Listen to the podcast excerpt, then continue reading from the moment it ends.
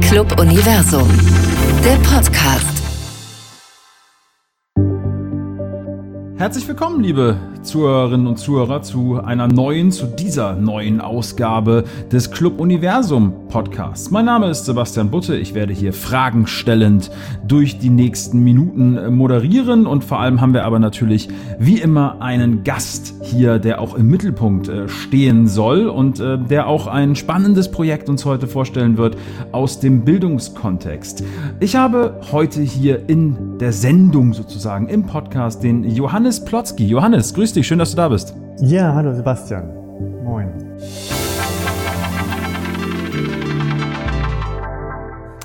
Johannes, moin. Ähm, ich erwische dich gerade in deinem Büro in Lüneburg äh, ja. und wir kommen gleich äh, darauf natürlich näher zu sprechen, was du da denn genau sozusagen tust. Es hat sich so ein bisschen eingebürgert, dass wir aber, bevor wir über die Projekte unserer Gäste sprechen, erstmal ein bisschen persönlich über dich sprechen.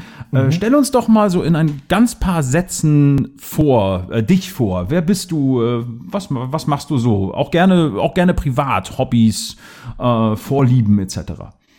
Okay, ja, also ich bin Johannes Plotzki, ich bin Mitte 40, wohne äh, seit fünf Jahren hier mit der Familie im wunderschönen Lüneburg in einem Mehrgenerationen-Wohnprojekt. Dafür haben wir unseren ehemaligen Lebensmittelpunkt, der noch im Norden Hamburgs lag, verlassen. Genau, ich habe hier ein schönes kleines Büro in einer Bürogemeinschaft am Sande, dem historischen Platz mitten in der Altstadt Lüneburgs. Ja. Und ich bin ähm, von hier aus direkt, weil Lüneburg ja auch gar nicht groß ist, an der Ilmenau. Dort fanden dann Fahrradwege an, auch Wanderwege. Und ähm, ja, es ist zu jeder Jahreszeit einfach schön, hier gleich die Altstadt ähm, zu verlassen, fußläufig oder auch per Rad und in die Umgebung zu spazieren und ähm, dort festzustellen, dass es eigentlich jeden Tag und bei jedem Wetter was zu entdecken gibt. Und das ist auch meine Lieblingsbeschäftigung, wenn ich mich ähm, entspannen möchte, wenn ich ähm, Abstand brauche von der Büroarbeit ja, das passt ja eigentlich schon wirklich als Übergang total äh, wie die Faust aufs Auge, sage ich mal, dass du sagst, du bist gerne draußen, du bist gerne in der Natur. Äh, denn äh, das hast du mir im Vorgespräch auch noch mal vorhin verraten. Du hast ursprünglich mal auf Lehramt studiert, hast dich dann aber äh, anders wahrscheinlich als viele der Menschen, die uns jetzt gerade zuhören und auch anders als ich selber äh, dafür entschieden, dass du dann doch nicht als Lehrer arbeiten möchtest, sondern hast eine Fortbildung zum Naturpädagogen gemacht. Und du bist jetzt auch auch Dozent für Naturpädagogik. Naturpädagogik, erklär uns das mal. Was, was ist das? Was macht ein Naturpädagoge?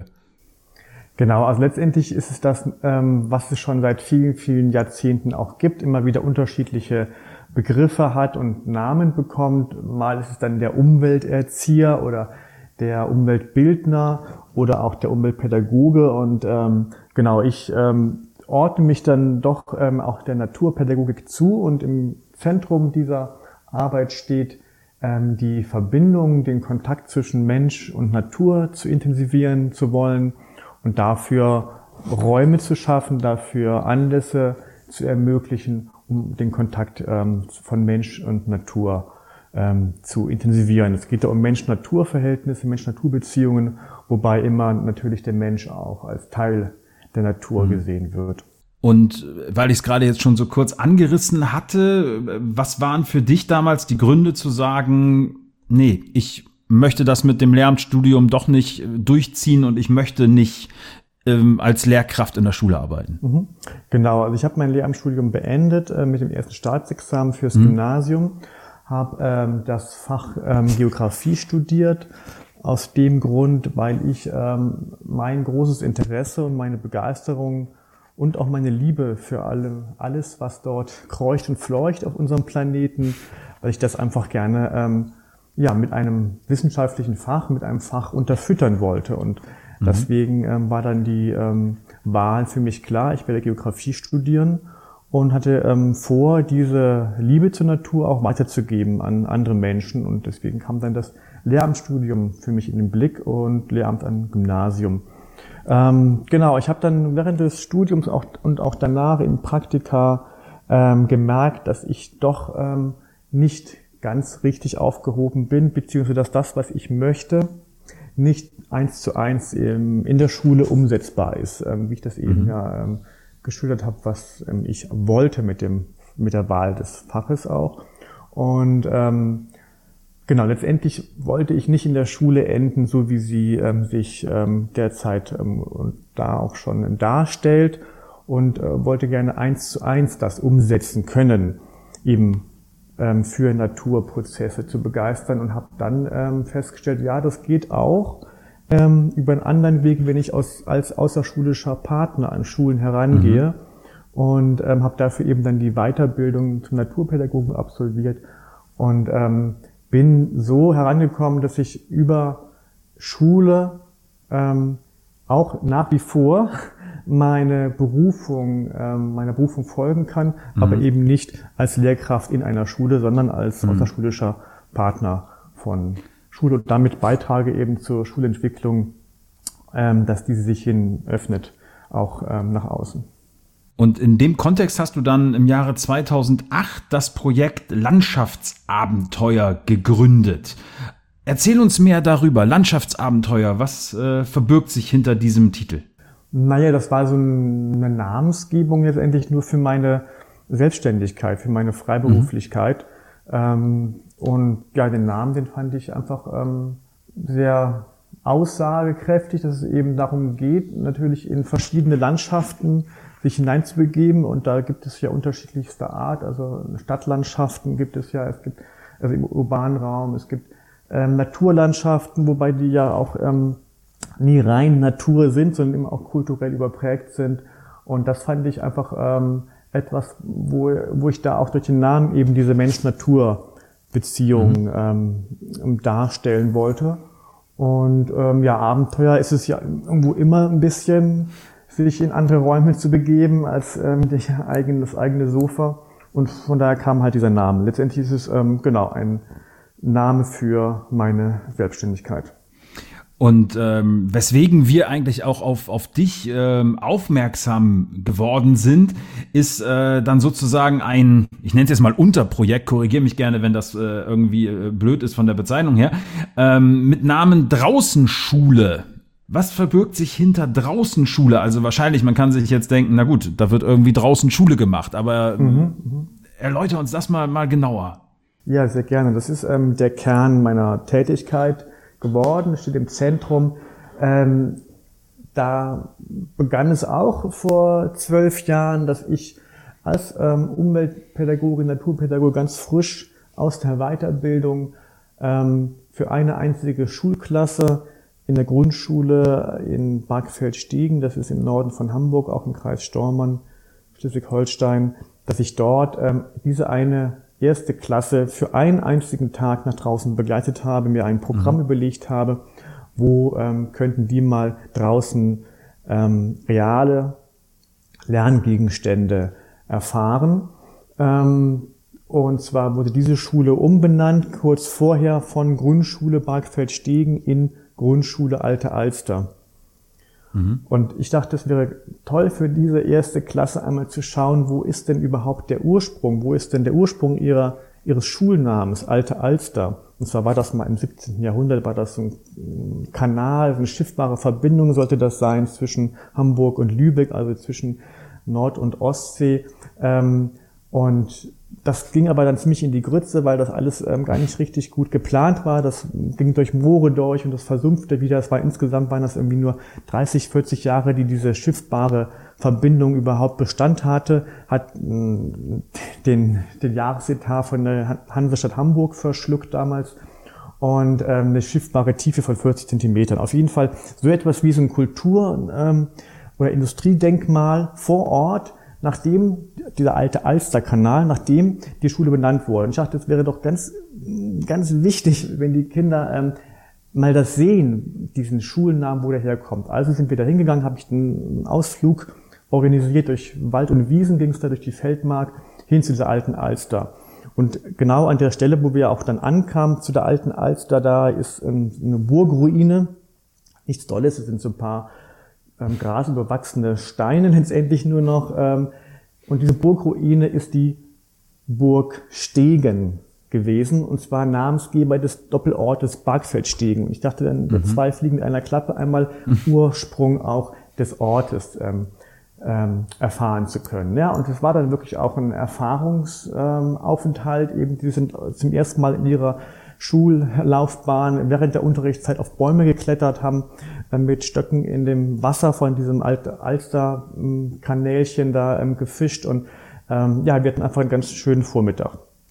Dann kamen die Sommerferien, die lang, und nach den Sommerferien fragte dann die Schülerschaft, und wann machen wir so etwas nochmal? Ja, und dann haben die Lehrerin und ich uns angeguckt und haben gesagt, ja, stimmt, das ist eigentlich die Frage der Fragen. Wir machen das jetzt einfach jede Woche. Jeden Montag gehen wir raus.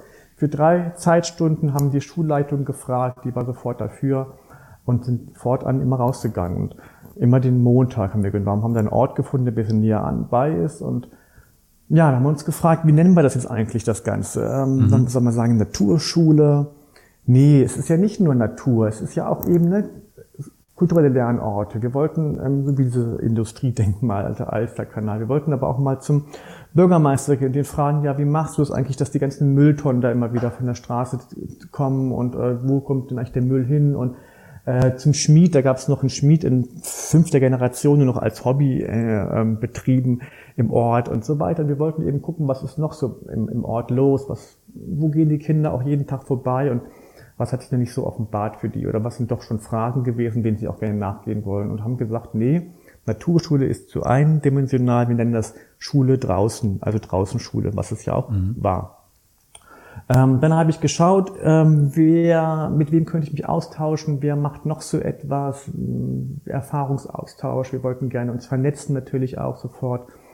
Und da habe ich dann geschaut in verschiedensten Suchmaschinen und habe nichts in der Öffentlichkeit Wahrnehmbares gefunden, wie diese Draußenschule, die wir ähm, da schon ein paar Monate dann ähm, am Laufen hatten mit der einen Klasse und ähm, wir dachten auch, das wäre eine Worterfindung, ne? eine Wortkreation, mhm. Außenschule, bis ich dann feststellte, als ich weitersuchte, nein, in den skandinavischen Ländern, Dänemark, Norwegen, Schweden, da gibt es das schon längst unter dem gleichen Namen, Draußenschule, nur eben dann auf Norwegisch, Dänisch mhm. oder Schwedisch, mhm. also Oldschool oder wie man es laut ausspricht, ähm, gibt es genau das, und zwar schon seit den 90er Jahren, Anfang der 90er Jahre, begann das dort ebenfalls als Graswurzelbewegung von unten, von mutigen äh, Lehrkräften, innovativen Schulleitungen, genauso etwas Öffnung von Schulunterricht hinaus ähm, in die reale, authentische Lernumgebung. Und das war etwas, was mich bestärkt hat. Ja, wenn die das ähm, schon so lange machen und mittlerweile war das dann auch schon in skandinavischen Ländern fest in den Rahmenlehrplänen verankert, diese, diese Unterrichtsmethode war für mich klar, ja, das kann auch hier wirklich Potenzial haben, das kann weitergehen, hat mich bestärkt. Letztendlich ähm, hat mich aber auch ähm, die Nachfrage bestärkt, damit weiterzumachen als Naturpädagoge. Denn natürlich kam sofort die Nachbarklasse, die Parallelklasse dazu, die das auch machen wollten, mhm. jede Woche einmal rausgehen. Ja. Mhm. Dann kamen Nachbarorte dazu von anderen Gemeinden, deren Schulen wollten das auch. Und so war ich dann von Montag bis Freitag mit dem Fahrrad unterwegs von Schule zu Schule und habe da die Klassen nach draußen begleitet. Und äh, du hast es ja gerade schon angedeutet, man denkt im ersten Augenblick vielleicht, naja gut, dann machen die bestimmt irgendwie draußen äh, Biologieunterricht oder sowas. Und äh, das ist es aber ja nicht nur. Ähm, darf man sich das denn trotzdem vorstellen, wie immer so gewisse kleine Exkursionen mit einem gewissen Ziel? Oder macht ihr einfach draußen auch weiß ich nicht, Matheunterricht, Deutschunterricht? Genau, natürlich haben dann diese Lehrkraft, mit der ich das begonnen habe, das ist übrigens meine Frau, ähm, mit der ähm, habe ich dann auch ganz gewissenhaft, haben wir natürlich in die Bildungspläne hineingeschaut. Mhm. Ähm, dürfen wir das überhaupt? Ist das auch überhaupt gedeckt durch die Rahmenlehrpläne und ähm, den Auftrag, den die Schule bekommen hat durch die Ministerien? Und wir haben dann uns den, den Lehrplan angeschaut für Grundschule, die verschiedenen Fächer und haben dort gelesen und gelesen und haben nirgendswo gelesen, dass die Inhalte und Kompetenzen, die dort festgeschrieben sind, im Innenraum umgesetzt mhm. und vermittelt werden müssen. Das war nicht festgelegt. Und also haben wir dann gesagt, na klar, geht alles auch draußen. Also natürlich ähm, kann man auch Mathematik, ne, wenn es um Erfassen von Größen, von Menge, von Gewicht, mhm. von Entfernung geht, kann man ja alles wunderbar auch draußen machen. Und ähm, genauso auch mit den anderen Fächern Sport ist natürlich ein, ein Anteil Bewegung findet draußen natürlich viel mehr statt als im, im Klassenraum und ähm, genauso auch Religion wird berührt, wenn wir ans Thema Bewahrung der Schöpfung denken und Musik kann man natürlich genauso gut auch draußen machen. Ähm, Kunst, künstlerische Gestalten, das ähm, Deutsch, Fach Deutsch beschreiben und äh, Erfassen von Texten und das ist natürlich alles äh, ähm, möglich und letztendlich ist es ja auch eine fächerübergreifende mhm. Unterrichtsmethode geworden an den Schulen, die das jetzt seit zwölf Jahren kontinuierlich durchführen. Also ähm, immer wieder, Jahr für Jahr, ähm, seit zwölf Jahren, diese alte Alster-Grundschule, geht das jetzt fest im Schulprogramm und da ist es halt längst kein, kein Projekt mehr. Das ist eben vom mhm. Projekt zur Struktur geworden in der Schule. Das ist, ein, ja, das ist eine Unterrichtsmethode für fächerübergreifendes Lernen. Was, was merkst du bei den Kindern am, ehesten, am ehesten, was sie davon mitnehmen oder auch welche Entwicklung sie vielleicht äh, durchmachen, äh, die sie im klassischen Unterricht im Klassenraum vielleicht nicht machen würden? Mhm. Genau, es geht da ganz stark um das Erfahrungslernen. Es, ähm, Im Klassenraum ist eher das Wissen, ähm, was vermittelt wird und was dann auch abgerufen wird. Und ähm, draußen geht es ganz viel mehr, viel mehr auch um Erfahrungen zu machen. Also Erfahrung, wie fühlt sich etwas an, wie ist ähm, mein Körper, mein, äh, mein Erleben in Bezug auf die Umgebung, wie äh, schwer ist es wirklich etwas ähm, zu finden, was man gerade sucht. Ähm, das sind alles Erfahrungen auf verschiedenster Ebene, ähm, die den ganzen Körper, aber auch die ganzen, auch alle Sinne ansprechen und das ist, ähm, glaube ich, das, was den Kindern auch, den Schülerinnen und Schülern auch so ähm, entgegenkommt. Das ist das eine. Das andere ist, dass, ähm, wenn sie draußen sind, die Schülerinnen und Schüler haben viel mehr Möglichkeiten, ihre, also einmal ihr Lerntempo selbst zu bestimmen, aber auch ihr, ihre, ihre Lerngegenstände selbst zu wählen und ähm, also ein differenzierteres Lernen ist sehr viel mehr möglich, mhm. ähm, weil es eben nicht so ähm, festgelegt ist, nur auf dieses Wissen zu lernen. Ein Wissensstand wird abgefragt. Natürlich weiß ich, es gibt Binnendifferenzierung überall, in jeder Klasse sollte es das geben, aber eben es ist dann doch, sind verschiedene Fertigkeiten kommen draußen einfach mehr zum Tragen und das ist, entspricht natürlich den Kindern, wenn sie merken, sie sind zwar vielleicht beim klassischen Deutschunterricht, ähm, haben sie halt nicht so gute Karten, weil sie eben, weil ihnen der Ausdruck nicht so leicht fällt vielleicht, aber draußen zeigen sie dann mit anderen Fertigkeiten, wie zum Beispiel Schnitzen oder Feuer machen oder ähm, sich trauen, ähm, ein Tier auf die Hand zu nehmen, was dort krabbelt, ähm, bekommen sie dann auch ähm, einfach das Gefühl, nicht nur das Gefühl, sie wissen, dass sie da ihre Kompetenzen dann auch ähm, ausleben können.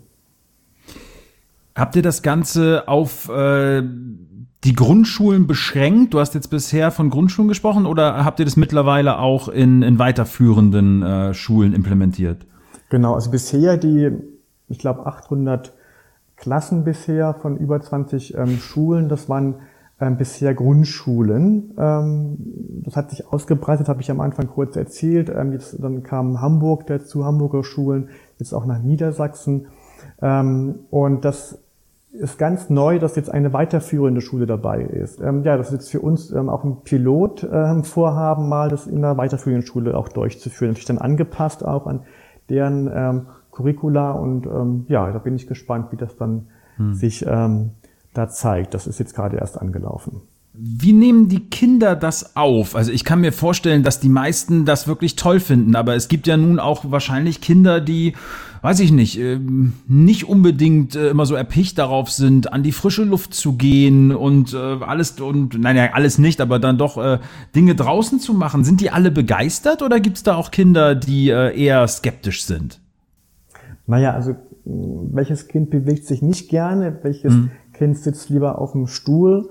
ähm, an einem Tisch. Also natürlich bewegen sich Kinder gerne und natürlich entdecken Kinder gerne und forschen Kinder gerne und sind gerne Detektive und wollen was herausfinden und ähm, lieben ja sowieso auch Tiere und äh, alles, was sich bewegt und äh, Pflanzen nicht ganz so, sind nicht ganz so der Renner, aber mhm. wenn man mhm. da den bestimmten Bezug ähm, zu herstellt, dann auch. Also ich denke, dass ähm, ja, das ist ähm, eher etwas, ähm, wo man sich fragen müsste, warum passiert das nicht viel mehr ähm, mhm. im Interesse der Kinder. Und ähm, natürlich gibt es immer auch ähm, Kinder, denen ist dann kalt oder die werden nass und dann ist natürlich das nicht schön draußen zu sein, aber das liegt ja dann mhm.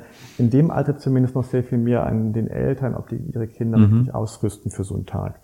Jetzt hast du, ich hätte das direkt als nächste Frage nämlich gestellt. Also ihr geht dann auch wirklich bei jedem Wetter raus. Wenn, diese, wenn dieses Zeitfenster gesetzt ist, dann geht ihr raus, egal wie das Wetter ist. Genau, das ist ja ein fester Bestandteil der Unterrichtswoche, einem festen Wochentag zu festen Zeiten.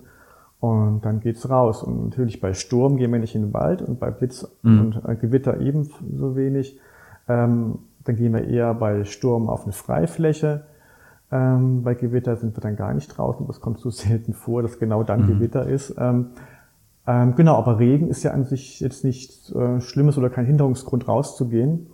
Lass uns vielleicht noch mal so ein bisschen ähm, auf die Struktur im Endeffekt äh, bei, bei dir oder bei euch im Endeffekt gucken. Du hast es gerade, äh, du hast es gerade so beiläufig erwähnt. Ich will das, glaube ich, wirklich nochmal betonen. Du hast gerade gesagt, über 20 Schulen, über 800 Klassen, die schon teilgenommen haben. Das ist ja in diesen, in diesen Jahren äh, wahnsinnig gewachsen im Endeffekt. Äh, wie, was, wie bewältigt ihr das? Also wie groß ist dein Team? Wie seid ihr organisiert, dass ihr da so viel abdecken könnt? Genau, das hat sich ähm, ganz organisch und ganz allmählich entwickelt. Ich habe da nie irgendwelche Flyer zu Schulen geschickt, ähm, nie Werbung gemacht. Die Schulen kamen auf mich zu, weil sie davon gehört haben. Sei es über Zeitungsberichte oder sei es, dass ähm, eine Schulmutter erzählt hat, ja, aber die Tochter meiner Freundin in der anderen Schule, die machen das auch und ich möchte das auch gerne für meine Tochter in dieser Schule haben. Und so kam es immer aus der Schule heraus. Und ja, letztendlich diese Nachfrage, die gestiegen ist, die hat dann meine Möglichkeiten überschritten irgendwann. Mhm. Ich war, wie gesagt, mit meinem Fahrrad da unterwegs, ähm, habe die Schulen abgeklappert ähm, und das war dann irgendwann halt einfach zu viel, ne? weil ich konnte immer ja. nur an einem Ort sein. Und dann habe ich angefangen, ähm, Leute zu suchen, die dann ähm, das ebenfalls durchführen an den Schulen, die angefragt haben, beziehungsweise an den Schulen, wo ich mich dann auch wegen äh, Elternzeit etc. erstmal zurückziehen musste habe dann ähm, jemanden gefunden, der dann auch schon recht ähm, regelmäßig dabei war. Der war sogar ein ganzes Jahr mal mitgegangen als, ähm, als Vater eines Kindes aus der einen Klasse und hat dann eben dieses Konzept und den Ablauf schon ähm, aus dem FF gekonnt und den konnte ich dann guten Gewissens und sagen, ja, dann könntest du jetzt diese Klassen ähm, dort und dort übernehmen. Und so begann das eben dann zu wachsen, dass ich das dann abgegeben habe an ähm, Kolleginnen und Kollegen. Und jetzt sind wir ja ein Team von 15 Leuten, mhm. die das dann in den unterschiedlichen Schulen dann durchführen, Woche für Woche. Das wäre ja dann jetzt auch so das Naheliegende, dass ihr, ihr seid sehr aktuell im Moment wahrscheinlich, ne? Durch die Pandemie. Wir reden ganz viel über, über ähm, Durchlüftung in Klassenräumen. Wir reden aber auch ganz viel darüber, dass äh, aufgrund der, äh, der Aerosole äh, draußen sich aufhalten, risikoärmer zumindest ist als irgendwie in geschlossenen Räumen. Äh, es klingt immer so ein bisschen seltsam, wenn wenn man, wenn man so dieser ganzen Pandemie irgendwie sowas wie einen, wie einen positiven Touch geben will, das ist, will ich natürlich jetzt auch gar nicht, aber äh, war das für euch wirklich nochmal so ein Schub? Also seid ihr gefragter denn je durch diese Pandemie? Würde ich gar nicht mal so sagen. Also das gab es schon vorher eine große mhm. ähm, Nachfrage und eine stetige Steigerung und auch von weiter entfernten Orten eben außerhalb des bisherigen Wirkungskreises, ähm, ist eben auch von weiter entfernten Schulen. Ähm, Anfragen kommen und ähm, die kann ich teilweise auch erstmal ähm, befriedigen über Lehrkräftefortbildung, über die mhm. Landesinstitute für Lehrkräftefortbildungen, ähm, dass ich dann dort erstmal so, ein, ja, so einen Einblick geben kann äh, im Rahmen eines Schulentwicklungstages zum Beispiel, ähm, wo das dann diese Lehrkräftefortbildung an Schulen stattfinden, auch wo draußen Schulen stattfindet und die Lehrkräfte dann im Rahmen ihrer Fortbildung auch mal hospitieren bei einer aktiven draußen Schulklasse. So konnte ich zumindest so ein bisschen ähm, dieses große äh, Bedürfnis, da selber aktiv zu werden, ähm, befriedigen. Aber ähm, letztendlich natürlich, ähm, wie du ja auch schon sagst, das beste Lüftungskonzept ist natürlich einfach ähm, Unterricht draußen zu machen. Ja. Ähm, ja, ähm, ich würde das ähm, nicht unbedingt sagen, dass es jetzt äh, mit Corona ähm, jetzt uns betreffend ähm, jetzt dadurch, ich kann ich sehe da keinen Zusammenhang. Ich denke, das mhm. ähm, wird nämlich auch noch, egal ob es Corona gibt oder nicht, wird es auch noch ähm, ähm, den Bedarf geben mhm. dazu und ähm, das, wird, das hieße ja auch, dass der mit, äh, mit Ende der Pandemie das ja auch das ähm, der Interesse vorbei ist. Und das hat ist anders gelagert, das Interesse an so einem Konzept. Mhm. Johannes, viele unserer Zuhörerinnen und Zuhörer sind ja so aus dem Bremer Raum, nicht ausschließlich, wir haben auch ein bisschen überregionale äh, Hörerinnenschaft, aber viele dann doch hier vor Ort, weil wir ja in Bremen verankert sind. Äh, wenn jetzt jemand denkt, boah, das klingt total klasse und ich arbeite an einer Grundschule und ich könnte mir vorstellen, dass da bei uns wirklich auch ein großes Interesse sozusagen wäre. Ähm, Ergibt es Sinn, euch anzufragen oder ist das, äh, sind wir zu weit weg oder was wären so Schritte, um quasi Kontakt aufzunehmen und da was zu initiieren? Naja, letztendlich ist es ja kein Hexenwerk, ne? Also mit seiner Klasse rauszugehen, das gab es ja auch schon vor uns. Und außerschulische Lernorte aufsuchen gab es auch schon immer.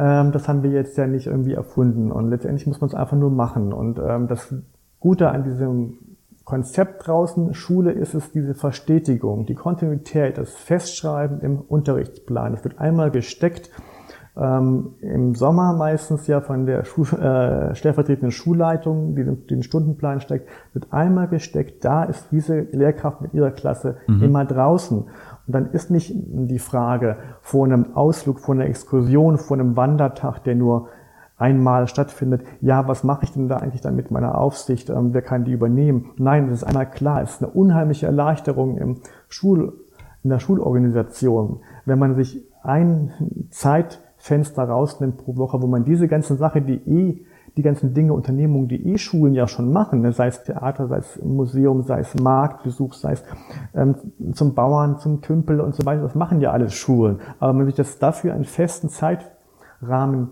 steckt einmal, dann ist es alles viel, viel einfacher, das auch zu realisieren, dass es nicht wieder versandet, dass es ähm, ne, nicht dann doch zum Opfer fällt von anderen Anforderungen anderen Verpflichtungen, die ja auch noch alle auf so eine Lehrkraft einprasseln.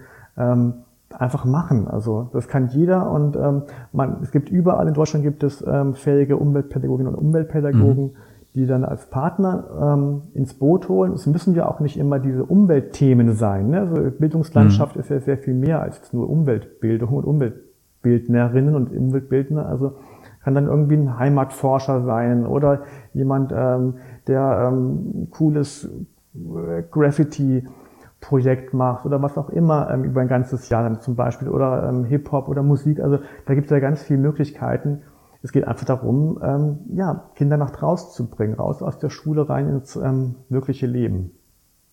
Und das kann jeder. Johannes, vielleicht kurz noch am Ende. Man, man darf das ja sehr gerne erwähnen. Ihr seid äh, auch ausgezeichnet worden, unter anderem als sogenanntes UN-Dekade-Projekt. Was steckt dahinter? Genau, das war eine ähm, UN-Dekade biologische Vielfalt. Die ist jetzt ähm, in diesem Winter zum Jahresende 2020 zu Ende gegangen. Die war eben zehn Jahre lang, hatte als Schwerpunkt die biologische Vielfalt, die Biodiversität und sollte da eben ähm, den Fokus drauf legen mit unterschiedlichsten ähm, Herangehensweisen, aber unter anderem auch mit ähm, einem Wettbewerb, wo sich ähm, Akteure und Akteurinnen ähm, bewerben konnten, die ähm, in dem Bereich ähm, ja, innovative Konzepte ähm, vorzeigen können. Da haben wir uns beworben und wurden eben dann auch ausgewählt ähm, und haben diesen, diese Auszeichnung eben dann erhalten ähm, als, als offizielles UN-Dekade-Projekt ähm, der biologischen Vielfalt. Das war vor anderthalb Jahren, der hat der ähm, mhm. Hamburger Schulsenator Thies Rabe uns die Auszeichnung dann überreicht. Johannes, vielen Dank wir sind am Ende unserer heutigen Folge angelangt. Äh, danke dir, dass du uns einen Einblick gegeben hast in, in deine, in eure Arbeit. Und äh, ja, wir nehmen, glaube ich, deinen, wir nehmen deinen Appell, glaube ich, mit. Ne? Äh, geht raus mit den, mit den Klassen, macht Unterricht auch draußen, holt euch ähm, ja Umweltpädagoginnen und Pädagogen dazu und äh, macht einfach. Ich glaube, das, äh, das kann man erstmal so mitnehmen. Ja, danke dir. Ja, ich danke dir, Sebastian, für das angenehme Gespräch. Liebe Zuhörerinnen und Zuhörer, wir sind am Ende, ich habe es gerade schon äh, gesagt und ich habe gesprochen eben mit äh, dem Johannes Plotzki, Naturpädagoge, der uns das Projekt Draußenschule näher gebracht hat. Und äh, ich finde, sehr spannender Ansatz und ihr könnt ja mal überlegen, zumindest die Lehrkräfte unter euch, ob ihr Möglichkeiten seht, vielleicht das auch stärker bei euch im Schulunterricht einzubringen.